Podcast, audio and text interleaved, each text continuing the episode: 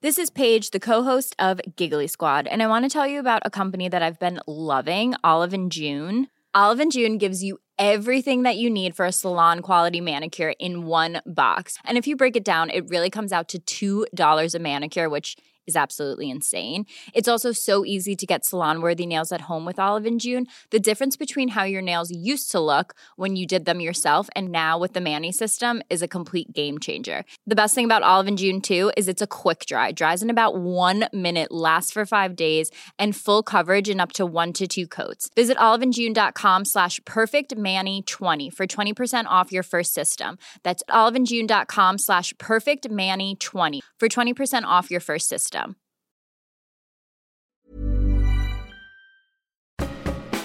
I'm Richard Porter, I'm Johnny Smith. and this is Smith and Sniff, a podcast in which two friends talk about cars and further intel on Sade.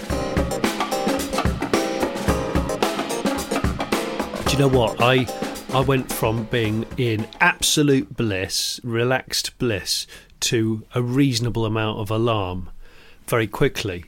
Day before yesterday, uh, I, I was in London for the first time in a very long time. I had to go to a meeting, and I thought I'll walk. Uh, it was like two mile walk, and it was quite a nice day, and it just felt really good. London was pleasurably quiet, lots of electric cars, and not not not very many people. But all of this sort of early summer slight euphoria was slightly it, it shook it shook me a bit. I saw a Triumph Stag coming the other way. And the and the top was down, and the person was wearing sunglasses. But I could tell they were driving really quickly, um, like round tight corners. And I thought, I know what's happening. They can't afford to slow down because it's going to overheat. And so, so it's, poss- it's possibly one of the most sort of stressful, but we're trying to look cool because we're in a classic and it's British and we're in London. But at the same time, I think there was a, there was a, there was an amount of alarm going on under the surface of like if we get caught in any traffic, the the, fa- the, the, the, the the rad can't cool the engine properly. The, the, the, fan doesn't really work effectively. We're, got- there's, a, there's a Kenlowe in a box in his garage. yes, there is. uh, that, that he's cursing now. He's mentally picturing it. I'm assuming it's a man. I always assume it's a man for some reason when there's a classic car mishap. I just think It was it was a man, and he was on his own, but he looked like I think he had some flowers on the passenger seat, so he almost looked like it, he was in a music video. Really? Uh, wow, an 80s music video. Yeah, it could be. No, and that's, he- do you know, that's funny because last, a weekend before last, I saw somebody in a stag with the top down, and they were going quite briskly around a, a, a turning right at a, a big junction, and then gave it some beans, and it sounded bloody great. they do sound great. They do. Oh, and you know sound what? better than Rover V8s, don't they? The Stag V8s. They, they, they do sound really good. I I mean, if he'd if he if this car was completely standard spec, then yes, it probably was going to fail. But most people that have bought slags, as I call them, Triumph slags, um, they've they've done all the necessary mods in order to make it a usable car in today's society. Um, and then it's actually Yes. it's actually quite good. But um, I do, yeah, I do. I, I, I, it did make me. I sort of was grinning, and then a, a lot of worry came over me all of a sudden because I was thinking, or the throttle was stuck a little bit. and, and ah. actually, I did a shoot last week where the guy I was driving one of the guy's cars, classics. And he hmm. was following me in one of his other classics, and he kept hmm. coming. He kept going a very long way back from me, and then coming up very quickly behind me. And it, Right. I found it disconcerting. And then we got to the other end of about twenty minute journey. He Went, God, that was stressful. He said the, the throttle kept sticking on, and uh, the brakes couldn't really hold it back. It had too much torque. And I'm like, he's gonna he's gonna smash into the back of one of his own cars with me driving it. It's gonna be bloody hell. Don't do that. Also, from your point of view, your first reaction in the event that it happened is like, "Oh my god, he's lost his mind," and deci- decided to take us both out, or he's lost his temper with you for some reason and decided to sort of cut off his own nose to spite his face by smashing up service classic cars. But have you ever been in a car with the throttle stuck open? Yes, I've, It's exciting, isn't it? In the wrong sort of way. It depends on the level of torque that the vehicle has, but I um I've had I've had cruise control that won't disengage as well, which was Ooh. which was like a very shit um, remake of the film Speed, I suppose. Um, and it There wasn't no car in the world, not a Bugatti Chiron, not a Koenigsegg, nothing in the world feels faster than a car at the precise moment that you can't locate the cruise control disengage. it just feels like it's never going to end, doesn't it? You know, It's- like I mean, um, obviously you could dab the brakes, but it's funny how that you know it- we were talking about this the other day. Weren't we? we Yeah. were messaging each other about dabbing the brakes unnecessarily should be uh, an actual criminal offence. Well, like dabbing the brakes when all you're doing is checking your mirrors for Yeah. the awareness of other vehicles. It's not a thing. Unless you're, unless you see it so much, don't you, on motorways? Just sort of clear, open motorway, dabbing. then you'll just see a, a, some brake lights just just flash. Why are you dabbing, you twat? But the problem is when it's aggressive, it, the, the car's hobby horsing a little bit as well, isn't it? porpoising. Yeah, it, it is. It is exactly that. Yeah, it's da- it's dipping the nose and lifting the tail, depending on how softly sprung the car is. Uh, but all it does is leads to fury and motion sickness. Those are the only things it leads to. Um, so yeah, I'm not I'm not down with that at all. Well, a, a, Uh. good a good stag spot in in tan. There was before the weather went completely khaki again. There was that period of niceness. When was that? Last week or whatever. When there was just a day. I just don't remember. It was a day, particularly maybe it was a weekend. Yes. because I saw loads of classics and interesting cars out and about, and I was Yes. like, "Oh, it's that day." Yeah. It's sort of like Flying Ant Day. There's a specific day every year, and it moves and it changes because, as you've pointed out Flying Ant Day is based on you know temperature and humidity and stuff. Well, so is you just you know you can sometimes it'll be in April, sometimes not till May, sometimes you might go early in March. It's March, like yeah, it's it's true. like Easter. It moves around, but it's always there. And I think it was about two weeks ago, maybe. yeah, I'm with you. I'm with you on that. And um, and particularly people who've got um, cars with convertible roofs. Or cars that Uh, were a bit leaky. Yeah, well, exactly. We've all yeah, had the them. We've all had them. Yeah. And, you, and it's the day Oh. to celebrate it. Go, it's just not going to leak today. It can do anything, and I'll forgive it. But it's definitely not going to leak because it's not raining and it's fine. It's also a, if you pick the weather quite nicely to get your car out of hibernation, um, it's almost okay if you break down. If if it's just a really soft spring day, Hmm. and you haven't got a full diary, you've set aside a day for a bit of tinkering. Do you know Set what I mean? aside a day for a breakdown. Yeah, do you know what I mean? I'm just a sort of a slightly romantic break. Oh bollocks! It's oh yeah, the rotor arms just chewed itself to death. Oh, you have to walk home for three miles. I mean, as long as like nobody, I don't know, sets fire to your car whilst it's parked at the side of the road. I normally find a good place to coast. I'm really good at coasting. Are you? You know, like the yeah engine death coasting. I- I've done it so many times. I've done it so many times. Yeah, you make that very quick decision. Uh, I wish it translated to me being a good race driver, but it doesn't. But that quick decision of like the car's definitely died and it might not start again today. Yeah. Where's Yeah. it going to go? Where are we going to put Yeah. this? Oh God, it's that is split second stuff. Oh, it's isn't it? I know. It's, yeah. I c you know, if I wasn't colorblind, I could have made a good RAF pilot. Well, particularly if they needed someone to sort of deliberately ditch planes into the sea or something. it's just you, well, actually, a test pilot. That's what you'd have been, because mm, mm. because quite often they those It doesn't quite prototype planes went wrong, didn't they? I've, I've read a couple of books about that sort of thing, and good God, they were brave. Well, when you think about that, I've said this to the kids. You know, I've, I've seen those. I saw a very spindly. I know we've talked about it before. we I saw another spindly helicopter the other day. Ones that I I, look, I, I, I always look at them and raise raise one eyebrow and go, "Wouldn't fucking trust that. No way." And it's probably got an Alfasud engine in it. Bollocks to that. Um, you know, and I said to the kids, I said the thing is, is because it was just a pleasure craft thing. I said to my son, "You look at that." I said, "If that that's got an engine in it with pistons and everything, just like a car. But if we break down in a car, we just grind to a halt, right, and we just get out. What happens up there?" And he just looks at me and he goes, "Death." And I went, "Well, possibly, yeah, possibly." And and of course now uh, he- helicopter pilots who who are listening to this will go, oh, you can counter rota- rotate and Yeah, you do that gyro thing, don't you? you just Yeah. sort of- But does it really? Don't know the Does it really work? I mean, to me, that's like the one-inch punch. What one out of a thousand times it will really be effective? with it? Bloody hell! Did you see that thing last week? There was a, a two planes collided in midair in uh, Denver, I think. Really? Uh, one was a light aircraft, and one was a slightly bigger, but still small passenger propeller plane. Um, one of those what they called swear engines. I don't know how you pronounce it, but I always, Swear.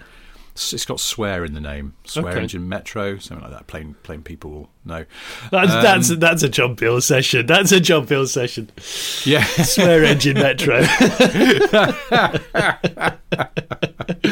uh, slightly later than planned, um, but please welcome Swear engine metro. Certainly one of my top seven favourite bands to come out of Leeds, Swear Engine Metro. Um, the yeah, the propeller plane, the little Cessna, whatever it was. Uh, have you seen? I, only found out about this quite recently. Some light aircraft now they have parachutes built in. Yes. So if it all goes tits, you just pull a massive parachute and the thing just drifts down to, to the ground. And that's Yeah. what they did, and it worked. And the two people got out alive. And the um, the swear engine so got kind of like uh, imagine like a long tubular egg.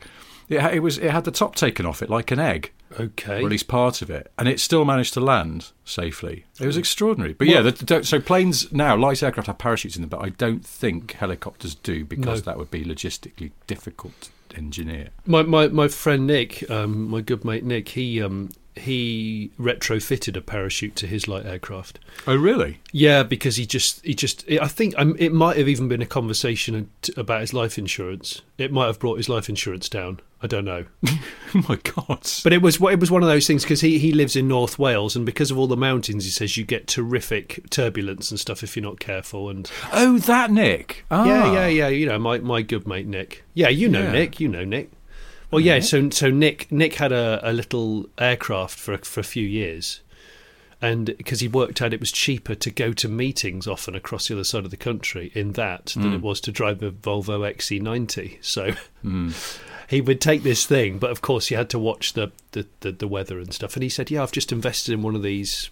Huge um, parachutes. It's absolutely massive, as you can imagine, because it has to Yeah. drop very slowly. Uh, but yeah, it's it, it, it's pyrotechnically charged, um, so it just it, bl- it blows a hole in the top of the Mm. plane. So it's it's all over. You write the plane off. It's proper last chance saloon Oh yeah, type of thing. But you know, But that's okay. The plane is going to get written off if it, for example, plunges at high speed into the ground. So I think it's a fair trade-off to go. "Oh, I'll give it my last shot to I'm with you. get out of this with my with with that second-hand circus marquee that I've had plumbed in pyrotechnically to the back of the plane, and um, down it goes. What was impressive, I saw a video of these things. I looked this up, and and I, for some reason, I naively assumed that when the parachute deployed, the plane then sort of headed like head first into the ground. But I suppose on reflection, that's quite dangerous. It, it in fact sort of drifts down Sail down. completely upright. I mean, I imagine there's a moment when you pulled the parachute and it's worked and you're now drifting down to the ground where you're sort of thinking, holy fuck, this has actually worked. Yeah, And yeah, then- But I- then with, with a little sort of underlayer of, but what when we hit the ground? How fast are we going? Is this going to, what if we, or, because Yeah. I presume you have little control. I don't know. Or is it a bit like start- if you're if you've uh, if you've there's there's there's there's been accounts of people having to eject from a plane they've landed in the sea safely and then been eaten Hmm. by a shark, yeah, which must be must, a must piss you right off. Yeah, or Yeah. by by some like coked up twat on a jet ski and they just hit you and they go, "Oh, sorry, mate." And you go, "You've just killed that person who survived a massive air crash because you were off your face on a jet ski." I'm sure that's never happen happened. a I'm lot? just- no, it doesn't. It's probably never happened. Oh, I know what I was going to say to you. yeah. Do you remember a while ago? I've uh, there was a personal plate on a Mondeo, a mint ST200 Mondeo that said Des. Oh yes. And I said the driver yes. looked like a bit of a Des, and I couldn't quite Yeah. put my finger on who, what that was. Well, Yeah. I found another Des. Um, I got I got quite aggressively undertaken Oh. um, a few weeks ago by a Golf GTI Mark Six, I think it was. Uh, and the number plate just read GTI 4 Des. and what I, and, and, and, it, and it led me to think to a it that there was quite a young guy driving it, so low in the seat, f- gangster recline. Yeah. and I thought he doesn't look like a Des, but maybe he is a Des. Um, but also, was the car like a was the was the car a present, and that was the the message on the plate of like, I don't know, happy twenty fifth birthday, Des. We've got you a GTI. We know you always wanted one. GTI for Des. What do you I, think? I, yeah, I mean, I suppose. what do you think about the Des thing? Do you know, for me, who looks like absolutely A Des. typifies the way that a Des looks, even though he's not know. called Des. I don't know. Bert out of Bert and Ernie off Sesame Street, Muppets. Oh, he's the he's the one that never smiles with the Yeah, of- he's the serious one. He's the, straight the of trapdoor of a double mouth, hasn't he? Yeah, He's yeah, got he's the he's yellow, got the trapdoor mouth. yellow, and he's got a, a long, thin head. Ernie is the one with the, the, the wide, low head, if you like. And um, but Bert, Bert to me is what a Des looks like. I know that sort of doesn't make sense, but it, it makes sense to me. Excuse Are me. you okay?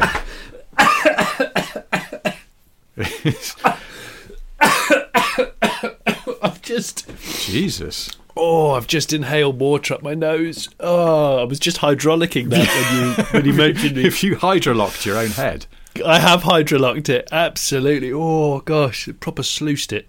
sorry. that is- I- so I he's didn't a- he's a expect, Des. uh, Des-related He's injury. a Des. He's a Des. Bert from- Bert from look- Sesame Go and look at a picture of Bert from Sesame Street. Is he a bit of a twat? Yeah, he is a bit. Well, I mean, on the one Or is he one of these people that likes to um he likes to be negative about everything, but underneath it all, he's a good guy. yeah, He's one of them, he is. And in, in his defence, he's just trying to hold it together and get shit done, whilst Ernie is, let's be honest, sometimes being a bit of a knob. So, So who's more of a tosser then, of Bert or Ernie? uh, well, I don't know, but then you know, I sometimes think maybe Bert's a little bit of a killjoy. I don't know. He's a massive killjoy. He's a huge killjoy. Ernie's the guy. Ernie's like, oh, I've I've just finished work um, an hour early without realising it. Let's just, I'll take you to Nando's and we'll have a couple of pints. He's like, no, I'm cleaning my kitchen. Is, is he one of them? Well, they live together, don't they? So I think that he probably he'd go, no, no, no. If we've got a, we've got an hour, we didn't know we were going to have. We're, here we are. Yeah, we're going to really tackle getting that oven clean. Yeah, Wet wipe the cutlery drawer. Uh, yes. Oh, why has it always got We've all bits we've in all it? needed to do it. Weird- It's always got bits weird in it. sort of bits that only exist in um, cutlery drawers.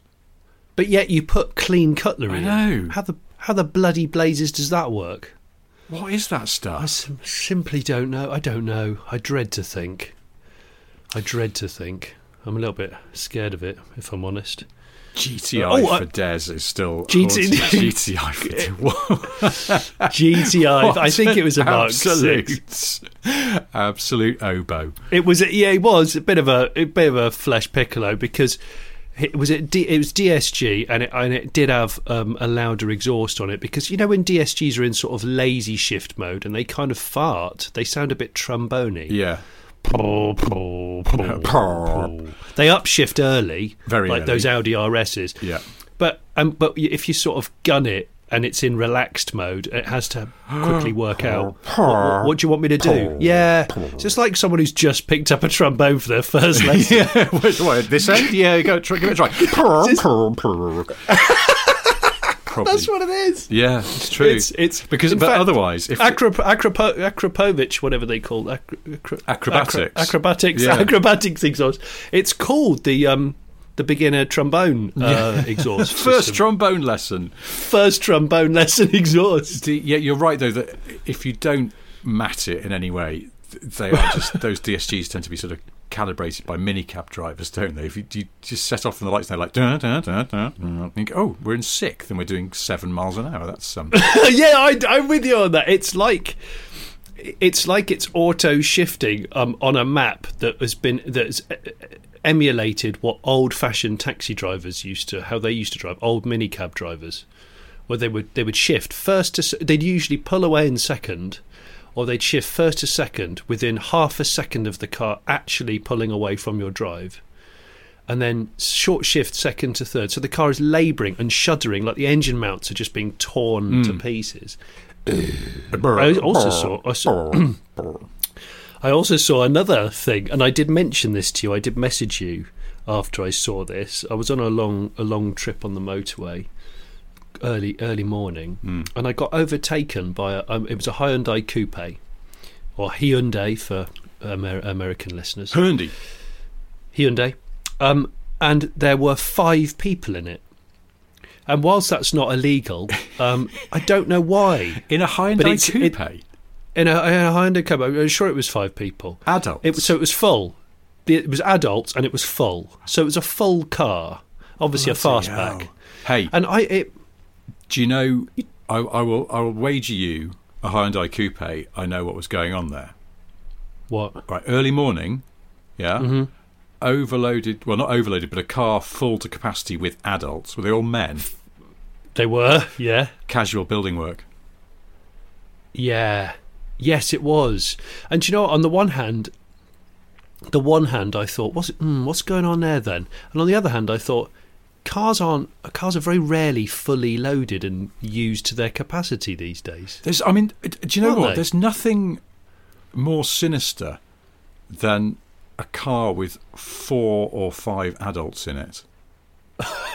It just looks like You've just- things are afoot. You just said nothing more sinister. Well, I mean, like I'll, nothing. You know, I'll take representation on things that might be more sinister, but until then, no, nothing more sinister. I used to see. I think people with black eyes or white eyes in films that freaks the living shit out of me. I can't stand it. Okay, I'm see there's a lot of horror films that lot of horror films that don't bother me. But if someone blinks and say they've got completely black eyes Oh, or completely white eyes, that really like, gives sends the heebie-jeebies at me. like a shark. Yeah, a little bit shark-like. Yeah, Okay. yeah. Um, no, I years ago I used to have to commute up to Watford.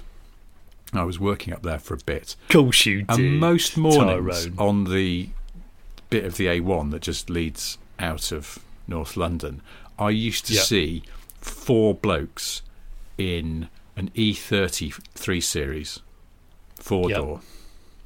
Yeah. And I would always see them, and there were always four of them. And I just thought, I just went, this looks, this looks incredibly sinister, and yet for reasons I can't fully fathom, it just looks like they're on the way to turn over a post Do a office or something. Yeah, That's I don't know what it is. I'm I sure think- they weren't. I think that was also casual building work or something like that. Because have you seen? Have you ever been? I don't know if this happens around your neck of the woods, but certainly around here, if you're ever out early, early in the morning, there are certain places, often the car parks of um, building supplies places. You just get those blokes hanging around who are casual building labourers, and and they're sort of like kind of plaster dusty prostitutes because they hang around on the corners, and if um, a builder needs a bit of extra help, I'll just do a little cash in hand.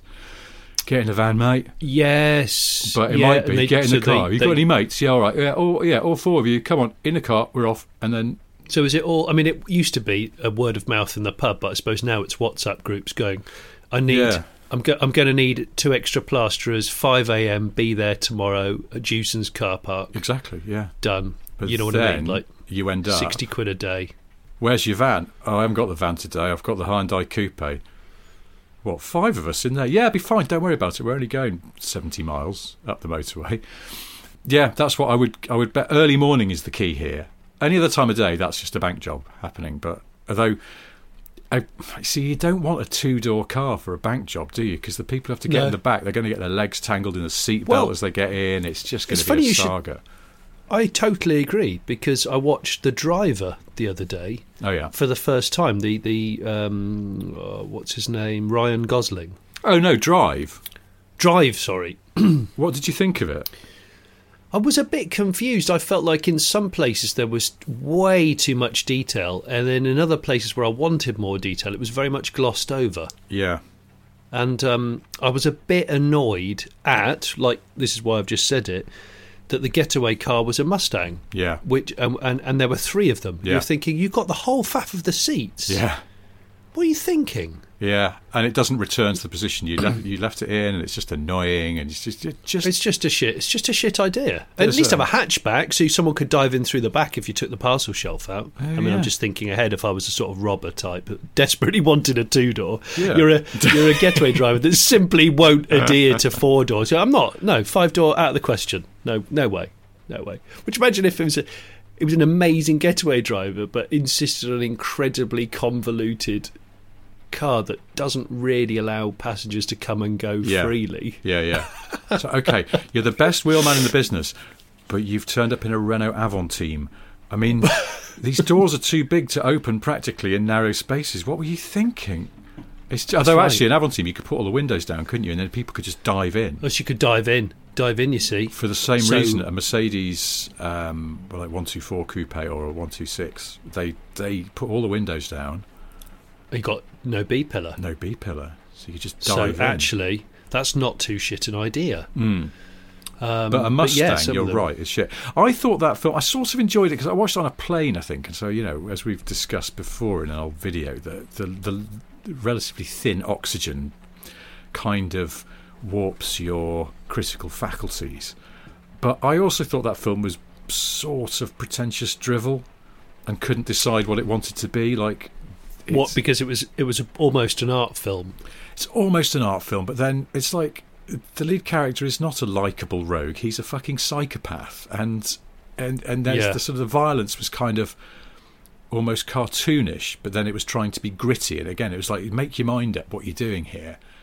And uh, and yeah, the- I just I don't know. I thought it was ultimately. I think it was actually nonsense. I need to watch it again. I think. Mm, yeah, I've always Um, thought oh, I'll watch that again and see if it's any better or worse. But I think, I mean, Yeah. I don't think it's actually a very good film. Uh, It's sort of just nonsense. I remember you telling me. I think you watched it not long after it had come out, and you mentioned that the the unpla- implausible car chase with the Chrysler 300, Yeah, where it sh- they just simply couldn't shake off the Chrysler 300. You're Yeah. like, "Uh, um, really? yeah.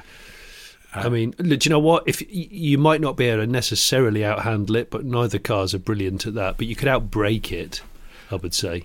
Yeah, my experience of Chrysler 300s. Oh God, yeah. Just do a just do a late just do a last minute lane change. It would be gone. Um, or you know, if you were a getaway driver who was an accidental brake dabber, I mean, you'd just be sending out all the strangest of messages, but maybe driving the, really the, fast, but chase- dabbing.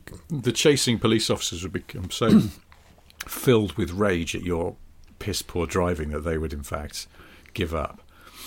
Um, Do you know what I'd do? I'd have a, I'd have an auxiliary button that I'd add to my my, my getaway car, which was uh, like a steering wheel button. To, it would look like a fire button on a joystick, but it would just be um, an additional brake light button, so I could just drive away, drive along and weave side to side, or and just keep pressing the brake brakes so they think I'm going for a brake dab when I'm just not.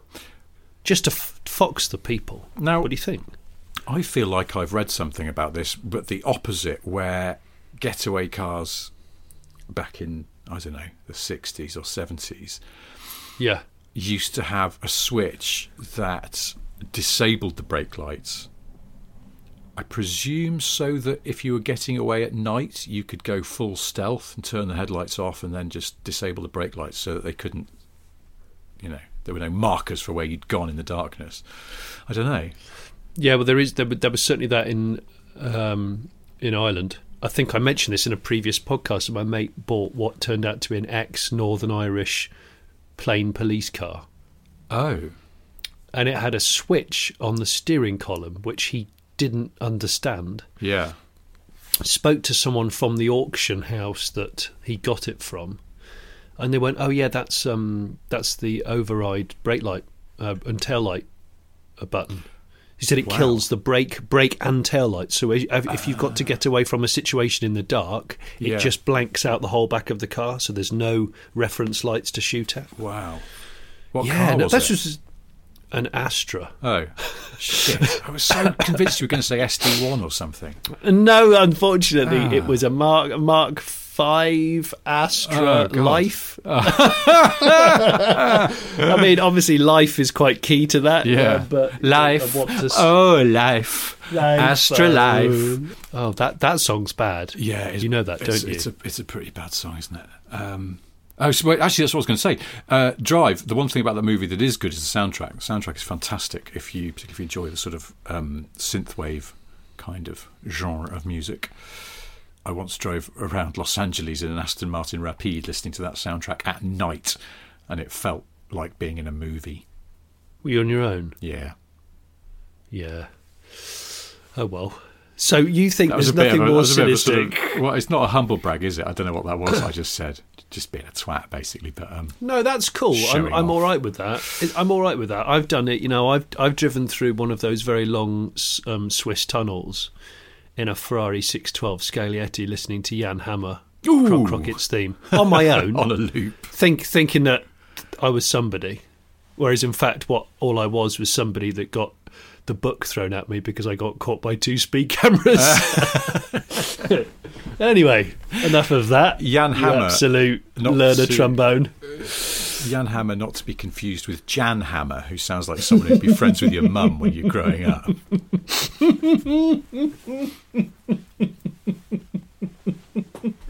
right, I need you to tidy up in here because Jan, Jan's coming round. What? Jan? Jan Yeah, Hammer? You yeah. know. Kevin Hammer's mum. Yeah, Jan Jan Hamir. Jan- yes, Jan, Jan- Hamir. Jan- She's There was a lad at my school whose surname was Hamer, and for some reason, um, it, it- he was a lad in a year above, and some of the kids in that year used to deliberately call him Hammer instead, and it used to really enrage him. I mean, actually, in retrospect, it's quite It's a actually good. not yeah, it's like a wrestling name or something. I was going to say, or if he was, if he played rugby and you were up against the hammer. Oh, shit, it's the that's Hammer, Pretty yeah. cool. Yeah, don't fuck with the hammer. Yeah. Seriously, I'd be cool with that. Um, Bloody hell! Now um, we have we've pulled a few threads and and it has released things. uh, The wasp's nest has released some extra things into the kitchen of this podcast. Um, one of them, which I've got to tell you about because it's brilliant, is you know the other week we were talking about vigilante car repairs Yeah. what have you. A mutual friend of ours, who I won't name, um, he he sent me a message that he's actually done. So he used to work for a large car company, Yes. and while he was there, the marketing department were having a clear out and just throwing stuff into skips. Hey, I'm Ryan Reynolds. Recently, I asked Mint Mobile's legal team if big wireless companies are allowed to raise prices due to inflation. They said yes. And then when I asked if raising prices technically violates those onerous two year contracts, they said, What the f are you talking about, you insane Hollywood ass? F- So to recap, we're cutting the price of Mint Unlimited from $30 a month to just $15 a month. Give it a try at mintmobile.com slash switch. $45 upfront for three months plus taxes and fees. Promo rate for new customers for limited time. Unlimited more than 40 gigabytes per month. Slows. Full terms at mintmobile.com. Hey Dave, Yeah, Randy. since we founded Bombas, we've always said our socks, underwear, and t shirts are super soft. Any new ideas? Maybe sublimely soft. Or disgustingly cozy? Wait, what? I got it. Bombas. Absurdly comfortable essentials for yourself And for those facing homelessness. because one purchased equals one donated. Wow, did we just write an ad? Yes. Bombas. Big comfort for everyone. Go to bombas.com slash ACAST and use code ACAST for 20% off your first purchase. And one of the things they were throwing away were six full sets of wheel trims, which had been used for, you know, like confecting special editions and stuff. yeah. So, so our friend took them. To what end, I don't know, but I think he's a bit of a magpie in this respect because he took six full sets of wheel trims and then he says, one Christmas Eve, I went out late at night after some beer and I Oh, put them on cars in my village that were missing them, including a full set on the vicar's car, which was Oh, made that's- by the right company for the trims. Did you say this was Christmas Eve? Yes. Oh, that's wonderful. It's magical, isn't it? And the vicar Oh, as do you know well, who's I- busy and probably a bit stressed around Christmas because he's got a lot Yeah. on. And he comes Yeah. down and it's a Christmas miracle. Thank you, baby Jesus and Santa Claus. New wheel trims for my mid-range hatchback. you nearly said the name of the I manufacturer, know, then, and I you? can't because it'll it'll make it too obvious. But anyway, yes, uh, That's- our friend says he's never told anyone about this, and it remains a mystery around these parts.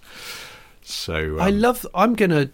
I think I know what I'm going to do this Christmas. Get six full sets of wheel trims and go and distribute them around your area. Well, unfortunately, most people go for alloys now, even if Hmm. they're completely gash designs. They still go for the loy, so it might be a little harder. But I could think of there's sometimes rubbing strips missing. There's sometimes I do find um uh, cra- crazed dull headlights a thing. Oh yes, and I've got a I think I've got a cordless um, little polisher that might be loud. I'd have to check. Um, but I could I could I could get rid of that car. What would you call it? Like glau- glau- glaucoma? I don't know what it is. car No, cataracts, Cataracts. yeah. It gives car cataracts. Get rid of that with relative ease. Yeah. And just. But of course, if you get caught, it looks like you're trying to drill someone's car, and then that's It's a high risk strategy. The good thing about the the wheel trim benevolence is that it um, it's it's pretty It's a quick. 10 second operation. Yeah. Yeah, you pop it on. You As long as you've got the heel of your hand action right, pop, Yeah. pop, pop, done. Yeah, I mean, onto the next if you're one. doing a lot and your hand's getting a bit hurty, I mean, maybe it would be worth taking a sort of leather mallet with you or something. But then that looks a bit like you're up to crimes.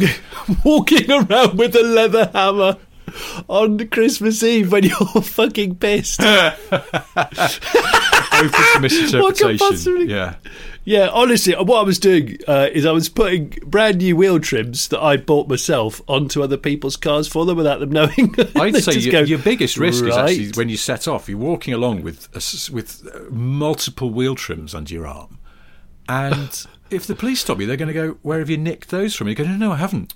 I'm giving them Yeah, away." of course. of course you are, mate. They're not going to believe, are they? I bet they were still in the plastic bags though, as well. So maybe that would be. But then would. I've got an idea. So I, I'm going to be. I'm going to do this at the end of November. I'm going to walk around the village um, a couple of nights a week, and I'm going to with. I'm just going to make a little note on my phone of what cars are where and what they're missing, and then I can do an order uh, of the necessary bits. And then every night, you know, it's like the 12 days of Christmas. My true love said to me, one missing hubcap, one rub strip of shit, one car cataracts. You know, five and a scuff mark on an i three. That's exactly. There you go. I know we've said it before. You do get quite a reward from giving, don't you? There, there, there is a there is a warm feeling from Yeah. giving. So I think that's what we could, maybe we could do it together, Richard. With the warm. One of us dresses as an elf, the other one doesn't. Flip a coin for that. Yeah. Okay. Uh, yeah. Right, Look, now- guys, here's where I'm at with this. Welcome to Dragon's Den. Uh, what's the business here? What's the business here? What's the business case here? Well, what I'm going to do is I'd like sixty percent of, I'd like I'd like ten grand for twelve percent of the business. Um, no one's going to give me any money, but I'm going to spend money on other people's cars, and they're not going to know I've done it. Okay, here's where I'm at. This doesn't look like a business to me. Uh, Johnny- this looks like a strange. Uh, Duncan Bannatyne, it, this is absolute bollocks. I'm not. I'm not interested. Okay. Uh, unless I'm out, I'm out. wait, have you got uh, a, a headlamp washer cover for uh, Miss Maybach? Mine's fallen off. No, right, I'm out. In in, Cass, in Cassius Blue, yes, absolutely. Yeah, send, send it over, send it over. Anyway, I'm out. I'm out.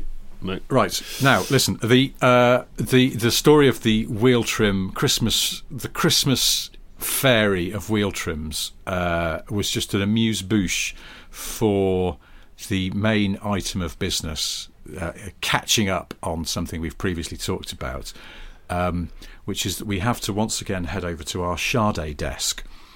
Uh, last week's podcast was called "What Does Sade Drive," and we've had quite a response to this one.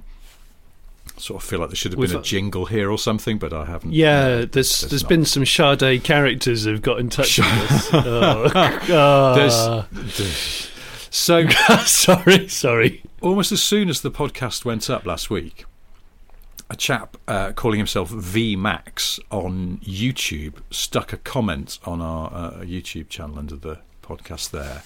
He said, I nearly accidentally killed Sade back in the early 90s. I was at the traffic light of a Pelican Crossing on the opposite side of the road to Harrods. The pedestrian light went red, so you know you're about to get green for the cars. So I popped my Mark III Supra Turbo into gear, ready to go. The traffic light then went green and I started to go, at which point Sade jumped into the road from the central reservation in an attempt to quickly walk across. I had to slam the anchors on hard. Okay, I only actually travelled about a metre, but it was still dramatic when I saw who it was. That's brilliant. I want to know how much boost he'd built Oh, up I as imagine well. there was yeah, because he, yeah, oh, that thing would have been sneezing like absolutely hissing like an old-fashioned kettle. and then Like an industrial revolution steam train. So uh, that doesn't really answer the question what does Sade drive, but I thought it's a good start. It's like, oh, people. She's a risk got- taker. This Yeah, well, it tells us. I think that's what that's our takeaway. From Here, what, here, here's what we can glean from that is that uh, she was in London in the early '90s at some point, and um, that she she is capable of walking, often in a quite a risky way. But yeah, she's a risk taker. So that's that's that. Actually, now you've raised it, is going to be pertinent to what's coming up. Um, the next thing, we got an email from a chap called Mark James, who said, "Hi, Richard and Johnny." I remember while waiting at a bus stand at Centrepoint in London back in the late 80s, I saw Sade glide past in a Mercedes C123, which I think was either Ooh. bronze or silver.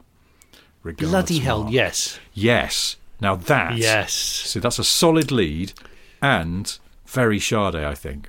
A one, two, three Sade coupe. always. Oof. Sade hates a B pillar.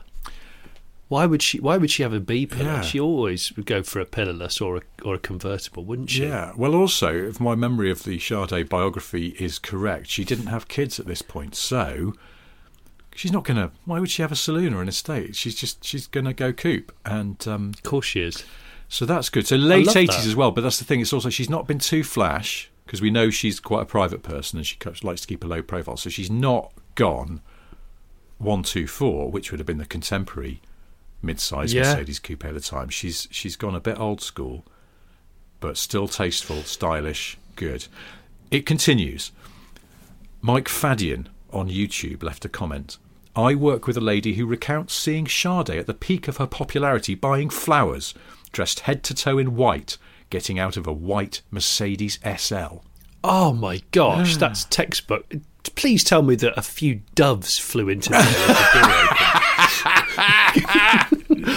Absolutely, Yeah, she was only that. Imagine buying- in slow motion. She was just buying the flowers, white flowers, to tear the petals off and throw them in the air in slow motion. Just it's yeah, it's perfect and so eighties. because well when you when you sing uh, so many hits that are quite slow songs Yeah. smooth slow songs maybe everything has to be in your life backed off everything is slow Yeah.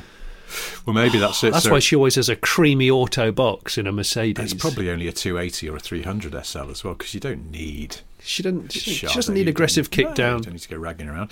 Um, now, that comment by Mike Fadian was replied to by someone called Hip Finds, uh, who replied with, Weird, I was in a high end department store and she walked past dressed all in white. Uh, so just That's a little bit of extra Sade dressed in white. So here's where we're at so far. Okay, guys, hey. Uh, Sade's a Mercedes kind of woman. Uh, one two three I coupe love that. SL. I'm guessing 107 SL because it's sort of height of her popularity. He said. yes So, yes again, great, tasteful. More information comes in from uh, Grant Challinor, who says years ago I was working for a company on New Cavendish Street in Marylebone, in London. One day, circa 2003, Sade pulled up and parked outside our office. At the time, I think Mark Lamarr had an office in the same building as our company. I don't know if she was meeting him. Oh, well, oh we'll never know. But and here's the important information: she stepped Yeah. out of a silver-coloured Mercedes estate. she'd gone a She'd gone estate. Well, it's 2003 now. I think Okay. she'd had a, a child by then, okay so she's okay. gone practical. But she stayed brand loyal. She stayed brand loyal. So- I love this. so I cannot believe the astute nature and the, the the the eagerness for detail from the listeners and the um, podcast It gets better. People. Stick with it. We're forming a Okay. picture of a Mercedes loyalist. She loves also peak era Mercedes. She loves a solid Merc. Now, obviously, this is 2003. She's getting out of a silver coloured Mercedes estate, but what we know about her, she's rocking a 123 in the late 80s. I'm going to say this is a 124. I don't think she's gone any Uh, newer, even in the early 2000s, because she's probably She didn't like the circular headlights. Didn't like the circular headlights. Didn't like the palpable loss of build quality.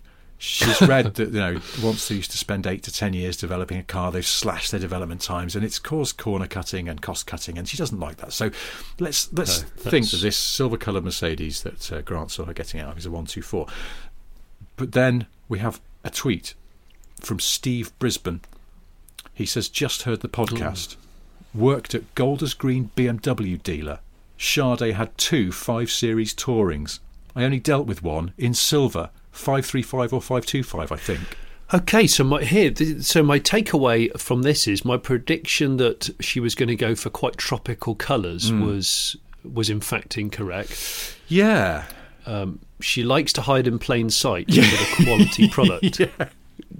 But it's interesting. she? She's gone Stuttgart to Munich. She's done the old pivot, But touring, but touring because retaining the practicality, which is interesting. yeah, bloody love that about Sade. But then, it seems there's been another practicality pivot. I'll read you an excerpt Oh. from an interview she gave to the Sunday Times in January 2010. Rich, how long have you spent researching this in the last week? I'll be honest, yesterday morning was kind of taken up with more Sade than I expected, compiling some of this. so, 2010, interview with the Sunday Times. Uh, the journalist writes Outside on the drive, this is Sade's drive, is her boxy old Volvo estate, which she traded for her vintage BMW after she had Ila, that's her daughter. Now, I think sometimes Vintage? I think sometimes newspaper feature writers, uh, if they don't know a lot about cars, they tend to cut a little bit fast and loose and get things wrong. Vintage BMW, I'm willing to say that that was just maybe an old BMW, and that would tally with the uh, with the five series Tourings that she um, Yes, that she got she got she went five series touring into Volvo estate. Now we don't know which Volvo estate. she's not going to go 240 though. It's too front. I know. A little bit of extra Sade information in the Sunday Times piece. It says that her stylist, video director, and friend Sophie Muller used to say that behind the wheel, Sade drove like an immature man in a woman's body. Oh, she's she's careless. She's rapid. Well, the road crossing story would suggest, you know, risk taker, but also a bit of a bit of a Attila Smith, perhaps. This is just remarkable. But it's getting more complicated. This is no, no, just remarkable. like, I've Oh, got like a whole sort of like going. beautiful mind kind of wall of with bits of string connecting things because Oh. there's an oh. article from the Daily Mail, March 2012, that says neighbours now speak of her trundling around in a 10-year-old Mercedes to visit the local garden centre. Now that that's 2012. Is this So- Gloucestershire? Yeah. So I think well, no, it's the Daily Mail, so it's probably all bollocks. But is it is it possible she's got the old Merc estate and she's got the Volvo estate? Because she is quite well off. She's got a she's she's she's very well She off. She could have a multi-car fleet. Has she got a garden centre car? Oh, she kept the old Of Merc all for the the garden people- centre. Because it's not worth. Because remember, th- there's enough money for her to think. Well, it only costs me fifteen hundred quid a year to just do a few MOT jobs, Yeah. and I like it. And it, it I can get shitloads of peat and yucca trees in it. So just stick with it. Yeah. Yeah, and then That's amazing. you know, then but then the, haul the kid kids around in in a sort of nicer, more modern, safer car, and yeah, it's a good strategy. You know, absolutely, it's, it's, it's, uh, admirable. However, then we get fresh information in, and this all gets a bit gets a bit more complicated now. Jonathan Harper on Twitter says, "Hello, I've seen Sade's car. It's a Land Rover Defender, brackets old school, and her Gloucestershire cottage is actually a massive farm in a beautiful valley near Stroud." Now, I called out Jonathan on this. I Oh, said, "Look, okay. we've got we've got some intel in already that's suggesting not Defender, no, we've got other cars in the mix, and this feels like Sade is erring towards um, a premium brand estate car." But he says yes, there was definitely a 110 parked outside the house in fairly posh spec. Although I think her mum lives within the same estate, so maybe Sade had a white Testarossa parked out of sight, and it was her mum's. I would dispute the Testarossa, but yes, there's, this is you know maybe the defender is somebody else's. Perhaps it was the gardener's. Who knows? Sean Turk then leaves a comment on YouTube with some extra intel about the Volvo. She had a P3 XC70 for many years. It came to the Volvo garage in Gloucester I worked at many times. Her husband always wanted any work it needed doing as cheaply as possible. So, so, so she had an XC70. I did think if she lived in the, if she lived in Gloucestershire, rural Gloucestershire, an XC. I can't, I can't see her in a Defender. No, I, but, I but can't. maybe. I mean, it's too manual for her. I I, think so. I think that's a red herring. I think, uh, reckon that was someone doing um, tree surgery. yeah. At the time. Or it's her partner, you know, her, it could be her partner's car. He he might prefer a slightly, you know, more rough and ready thing. But I think Sade is a premium estate kind of lady. And this is She borne is. out now by a chap called Tim Smith who emailed in and said years ago, around 2007, I was very much in a motorbike phase, using one all year round. I'd become a suitably salty rider who was not averse to giving a bad driver a good shouting at from inside a helmet and leathers. Salty. Yeah. he says, I realise how bad that sounds, but let's move on. One day, while traversing a badly thought out diversion in a pretty Cotswold town, I found myself in a small traffic jam. As I made my way to the front of the queue, I realised that side of things was being held up by a large, badly placed XC70. The driver was refusing to mount a very small bank which would have solved the quagmire. Feeling the righteousness of every single biker inside of me boil out of my mouth, I shouted, Just get up the bank, it's a bloody off roader! Only to have the small, finely proportioned face of Sade shout back, Oh, very clever. Oh my god! In conclusion, Sade liked an XC70 then. I bet she has an XC90 now, he says. I've got to say, she she she's um she's calm but feisty. Yeah. in a strange way. Yeah. So, Wow. well, I think that's our most solid lead. She is not an easy listening driver. No. it seems. Although, as I messaged you the day after we, we recorded the last podcast and we were talking about Sade, I went out in the car for quite a bit and I stuck some Sade on. And I tell you Yeah. what, it's very conducive to sort of gentle, economical driving. Hypermiling. Sade Sade should release a hypermiling album. Yeah, super, super casual jazz for economical driving. I, I did. We, when you sent me that message, I started listening to a bit of Sade as well. What have we become? I know, it's bizarre, isn't it? Anyway, what on earth? Look, we have to get to the climax of this what does Sade drive research because I was quite set that I was like, she's got an XC70, she may have an old Merc estate as well. She's dallied with BMW 5 Series Tourings. Well, we're, we're forming a picture of uh, a lady who likes a quality estate car and probably runs it for a long time, gets her money's worth out of it. She's not frivolous, she's quite low key. It all fits. but then we had an email from Ian Miles Oh, and the information in it shocked me to the core. speak. Ian says, Hi guys, I've just listened to your recent podcast featuring, amongst other things, Sade. I live in Stonehouse in Gloucestershire, and she lives a few miles away. I own an auto parts store in Stonehouse, and I have often served Helen, brackets Sade. She owns a dark Seriously? maroon red Mazda RX 8 What? and buys top quality two stroke oil to put in it. Her husband slash boyfriend did the Sohn adapter kit conversion to enable it to have an oil reserve rather than pre mixing it with petrol. She's quite knowledgeable about it. What? And it was she that explained this to me when I first questioned why she was putting two stroke in her car. You were right on two accounts in your podcast. One, yes, she still looks beautiful. And two, she is indeed very private and probably won't do an interview for you. Kind regards, Ian. Now, I thought gosh. Ian was taking the piss. I thought, I can't believe, after all we've learned about Sade, that she's got a Mazda RX-8. And what I thought, I know what's going on here. The- I'm on to you, Miles. You're building up to a Wankel rotary engine-based smooth operator gag. So I challenged Ian on this. I said, I, I can't tell if you're joking or not. Ian replied, I'm being totally serious. She's been coming to my shop for 10 years or so, Stonehouse Auto Parts. It's on a petrol station forecourt, bridge service station. She's well known to the girls that serve in there. She's always really polite, and most people don't realise who she is. My The Mazda conversation was about five years ago, but I have seen her filling it up quite a few times since. I remembered the conversation because I've been flogging car parts for years and hadn't heard about adding two stroke to rotary engines. If I recall correctly, her husband slash boyfriend was insistent that she remembered to keep the oil topped up. she may also own a Defender or other 4x4, as we are out in the sticks, and I don't think the NRX 8 is renowned for its snow travelling capabilities. I hope this solves any confusion. I can't. I'm struggling to believe that this so she's a she's a, a rotary enthusiast Hmm. who understands the intricacies. Uh, uh, First I'm of all, amazed. Ian swears, and he absolutely swears, hand on heart, and on his business, that it's all legit. But I looked up this Sohn adapter kit conversion, and it's a thing for RX8. I love this. It's I mean, it's It's it's, the last thing I was it? expecting you to I say. know. Well, it is quite. It's- It's, quite. Um, yeah, it's quite quite startling. But I think, in conclusion, last week we asked, "What does Sade drive?" She may still have a Volvo XC70 for more practical means, but Sade drives a Mazda RX-8 Bloody hell! With some choice. Um, with a thoughtful modification to keep the famously tricky rotary engine in good fettle. an oil thirsty. Yeah.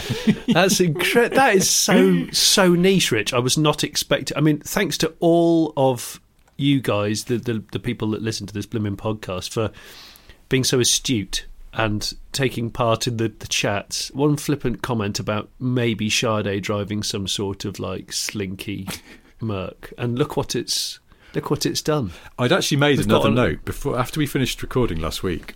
Um, I and I went off for a drive listening to Sade. I changed my mind because I said um, I said she'd probably got a legacy Outback, and I feel like actually I wasn't. In retrospect, now I wasn't wrong because she does like a low key estate car. Yeah. But I'd made a note. I thought, I wonder if she's into horses because she lives out in the sticks and it feels like it's quite horsey country. So I was thinking she's Mm. got one of those Discovery threes that's absolutely full of straw. Do you know what I mean? It's got like those plastic overcovers on the front seats, so you can you can get into it when your clothes are covered in Christ knows what. But then I'd also made a note. I was like, what would Sade have for weekends and high days and holidays? Exotic and sleek, and I'd written down Citroen SM. That would be amazing. But SM's good. yeah, but as it stands, here we are. We now have actual solid information. So I feel I like wonder if her RX8 is um, is auto. oh, I hope not. No, No, but because I had her down as a strictly auto box two pedal girl, but maybe I'm just grossly wrong. Well, um, I had no idea we'd be talking so much about Sade. We'll, we'll, well, Um, we'll draw a line under this now. We, we, we don't want to become Britain's leading car and Sade podcast. Apart from the else, it feels like uh, Sade herself would be slightly horrified to be discussed so much. But that said, if you are Sade and you want to get in touch and just uh, set us straight on exactly what the current Sade fleet consists of, then um, smithandsmith at gmail.com. We'd love to hear from you. Um, we would, yeah. But otherwise, we'll. and any other famous people who drive around in ordinary motors. I'm not saying an RX8 with aftermarket mods is ordinary, but you know what I mean. And all the other thing is, if she's still got the RX8, the trouble is with those cars is they're worth about 600 quid, even when they're nice. I know. That's. I mean, that might be Britain's last working RX-8 because where have they all gone? Well, they've all been scrapped for their interiors. The engines have blown up, and or people use the shell and put a, an LS motor in it, Oh, or- yeah. and it ends up getting turning into a bit of a Frankenstein. But I bet she's knocking on. uh, If Mazda's listening to this, uh, Mazda PR, I think you need to seriously accelerate the R and D of the next Wankel, and Sade could be a shakedown driver. Yeah. I think it'd be amazing. Yeah. A Sade shakedown. oh, Of course, there we go. she's famously private. It could be that she's actually been assisting Mazda with the development of their rotary engined uh, cars for years, and we just don't know about it. That's why she doesn't put out albums very often. she's constantly having to pop over to Hiroshima to do a bit more track work in a prototype. Spot her Also- at the airport. Are you touring Japan? No. No. Um, no, no, no. I'm doing a drip feed oil conversion just on a couple of other the- very, very highly strung. Come to talk to the engineers about uh, rotor tip seals again.